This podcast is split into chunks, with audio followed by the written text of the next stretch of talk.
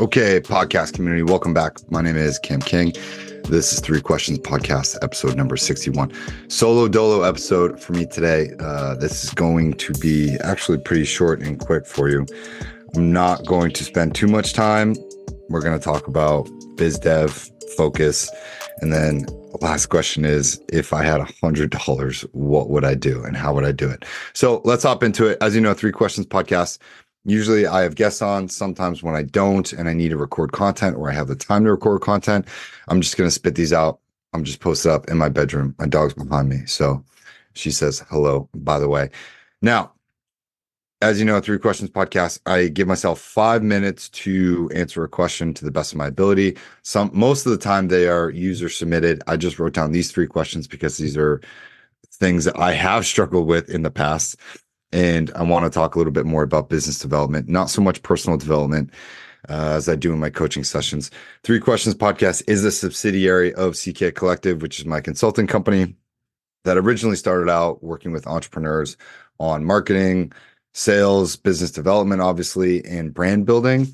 And I would execute sales and marketing plans, but now it transitioned into these one hour sessions where I help my clients with everything from marketing, sales, and advertising and building a business to also personal and professional development. And that goes from everything from morning routines to mindset to tools, tips, tricks, tactics for life.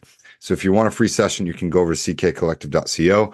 Uh, right now, I'm offering two free sessions to onboard potentially new clients. So without further ado, let's get into it. And question number one What are four things every person should know about business development?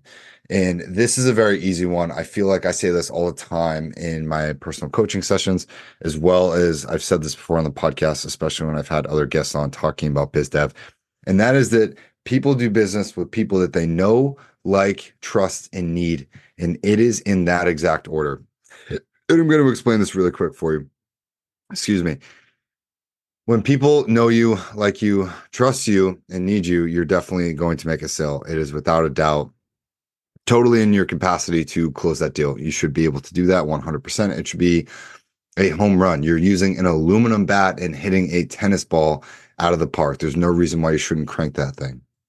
Now, if they only have one of those, say maybe they know you, your chances are about, you know, 20 to 25%. If they know you, maybe they'll do business with you. If they like you, if they know you and they like you, your chances are probably about 40 to 50% being able to make that sale if they know like and trust you trust is the the big one there you're now at about 70 to 80% ability to make that sale. You should but there may be a boss that doesn't know you like you and trust you yet. Maybe there's another decision maker who's offsetting that yes from that person who does know like and trust you. If you have all four it should be about 90 to 95% close rate. They know you they like you they trust you and they need you.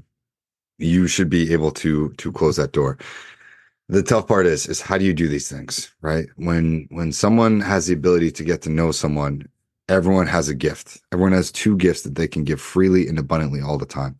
And that is that your time and attention can really really make someone get to know you and it can also get someone to like you because if someone's spending time investing their voice and their time, and you're sitting there listening, right? Being an active listener, not waiting for a chance to talk, but you're being an active listener, you're building that rapport. And doing this over time, either with a partner or in a business relationship or the potential new sale, you're allowing that person to sort of invest their their quandaries with you their problems their solutions their ideas their thoughts their manifestations their deepest darkest fears. And when somebody does that that's a form of an emotional investment. That's a time investment into you. They're trusting with that knowledge. And when you can keep that information safe or when you can repeat that information and show somebody that you're listening or keep that in touch further down the line oh dan i see you just had, had a kid you know how's your six month old kid. And like wow he remembered that i had a kid six months months ago. That's going to reflect on someone subconsciously in a very positive way. And i want you to understand this that rapport building is a it's an art that's been lost in today's world. Now know like trust is a different story. Someone has to give you an opportunity to display trust, whether that's with a secret, whether it's with a business deal, whether it's bring, bringing you into their home or having a meal with that person. They're trusting you to get to know them. They're trusting you to be safe around them. They're trusting you to do the right thing in a business environment. And that that's a big one. That trust can be very easily broken if you do or say the wrong thing. If you're very crass, if you're very immature, if you're emotionally reactive, that trust can get eroded very, very quick. And it takes a long time to build. Everyone who's ever been in a relationship knows that. Trust can be built over years and it can be shattered in the moment of doing or saying the wrong thing. And that's just being a human being. Everyone has been through that on one side or the other. Lastly, know like, trust, and need you.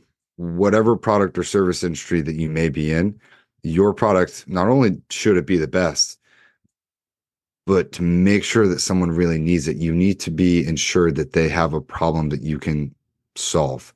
So it's understand the problem, sell the solution all the time. You that's your recipe for success. And your solution obviously should be the best. If your product or your service isn't the best or the most unique, then you're going to have some competition. If your pricing is too high, whatever that is, you need to be able to figure out exactly what that need is and package that to that right person all the time. And that can be very tough.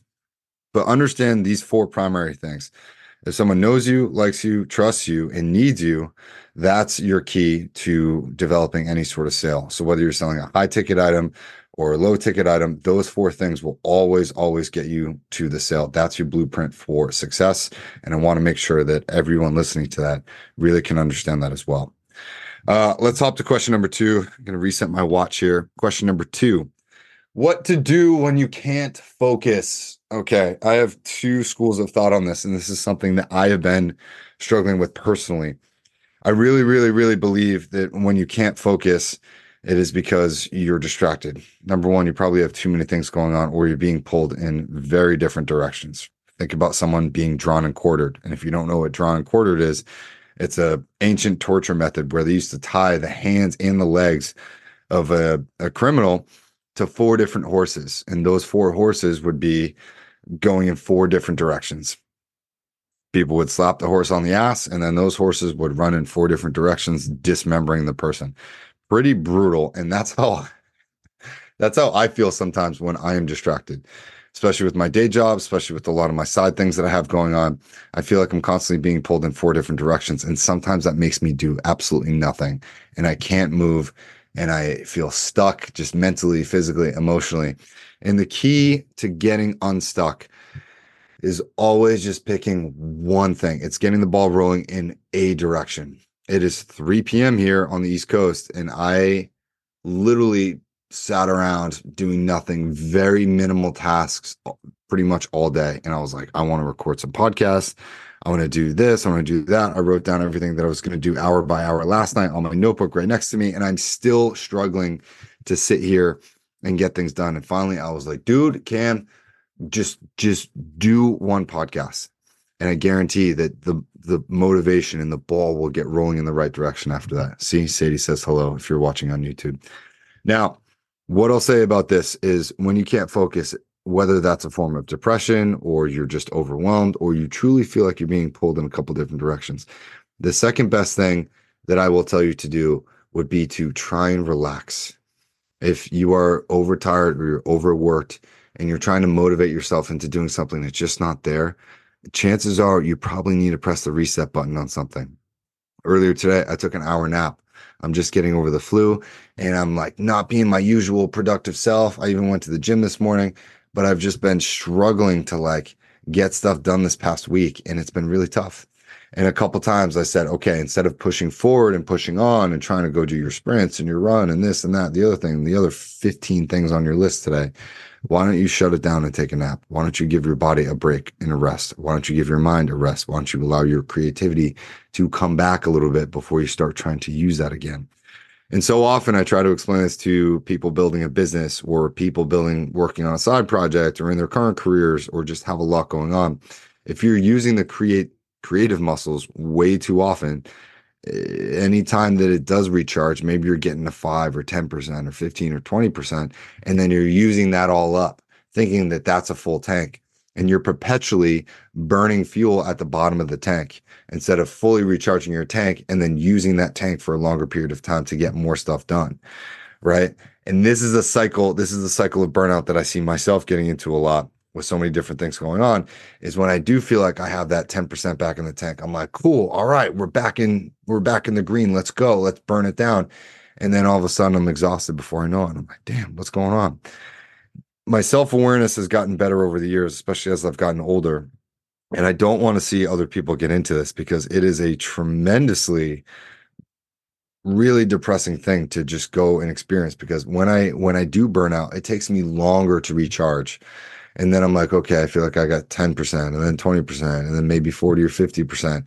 I can't remember the last time that I truly felt like I had a full tank, you know, like 80, 90, 100% ready to go. I don't remember when that last time is. And those are the times that make it really easy to get into a flow state. Those are the times that make it really easy when money's money's really good, when work's going good, when everything seems effortless and I get into these flow states really easy. It's very difficult to get into a flow state when you only have about 10% or 20% in the tank, which most people do. I feel like most people generally have about 30 or 40 max. And people do, Americans do a really bad job at being able to fill our cup up. So if you're struggling and you can't focus, I guarantee if you had to assign a number to how full your tank is, think about that and then honor where that is. Right now, I'm probably at about 25% and I I wish I had a little bit more. I'm going to try to get some stuff done the rest of the night tonight, but I'm certainly not like ready to go at it. Like if my tank is about 60 or 70 or 80 percent. Again, dealing with the flu, dealing with the sickness, that's part of it. But when you can't focus, dial it back. Give yourself a break. Go for a walk. Get away from your phone and just go into nature, sit with yourself, take a nap, just spend time away from technology. Your phone's not going anywhere. These notifications who fucking cares? They're going to be there when you get back. I promise you. Okay. That's it for question number two. And question number three. This is my favorite one. Told you this was going to be a really quick podcast today. I'm not trying to blow the doors off of it, but I thought about this because I've been in this position. Uh, quick, fun story. A few years ago, after I got laid off from my global new business director job, uh, in my checking account, I think I had two dollars and thirty eight cents. This was a couple months after COVID. I had just moved three times majorly within the year. This is not counting my investments, but this was like active cash on hand. And I didn't want to tap into my investments because I, you know, that's just a bad, bad perspective. But I remember I was running the Boston Marathon. I got into the Boston Marathon that year and it was a virtual marathon because COVID was happening. And I hadn't yet gotten, I had just moved back to Denver because that's where I was supposed to be collecting unemployment in the future, wasn't collecting unemployment yet.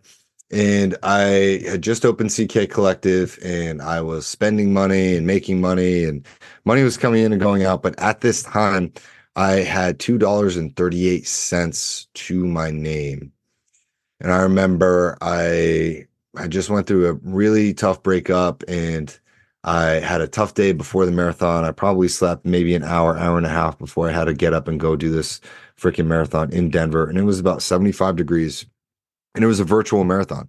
So I had to get up on an hour and a half sleep with not even $3 to my name and go run 26.2 miles by myself.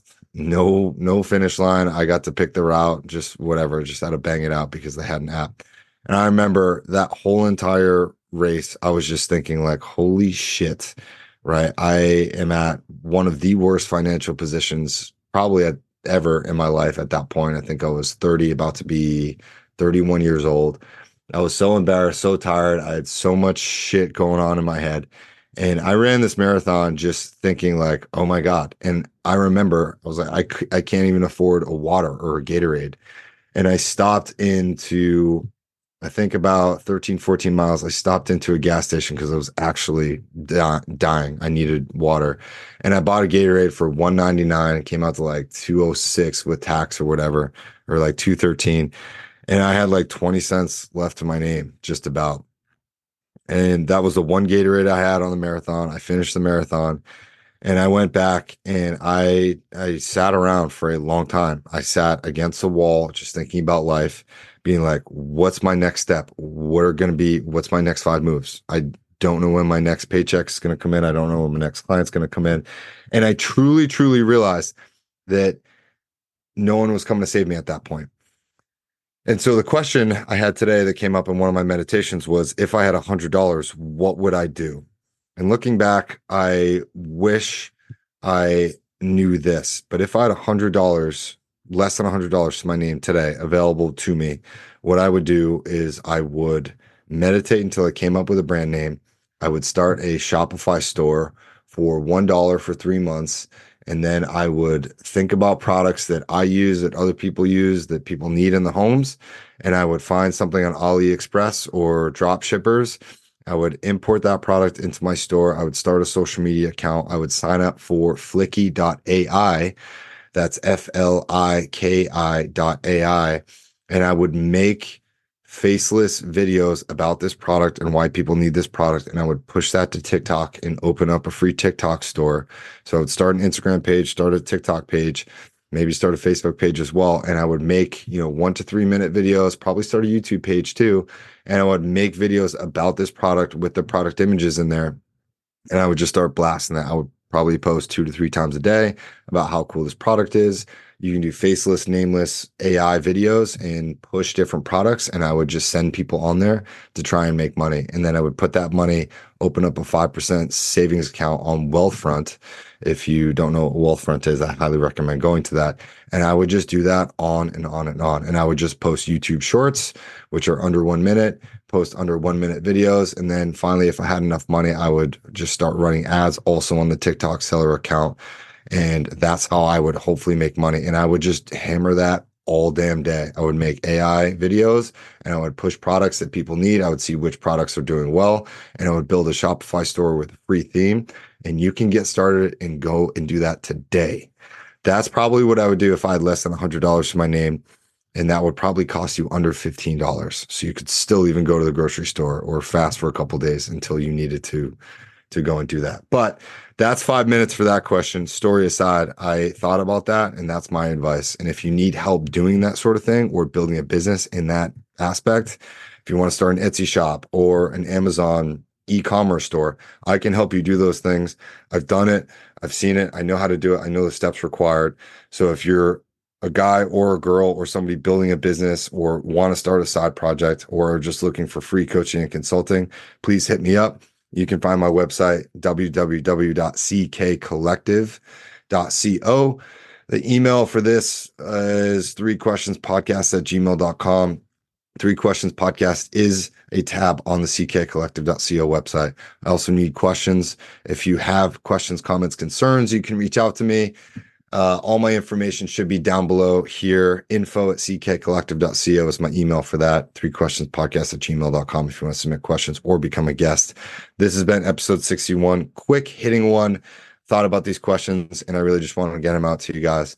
So I hope you all have a great day. I hope you're all out there crushing it.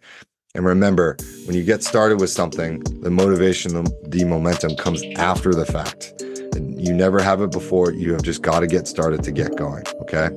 Please take care of yourselves. Stay positive out there. I love all you guys. We're getting a lot more traffic on the podcast. And I just, I really appreciate you guys to either watch this or to listen and have a great day. See you in the next one.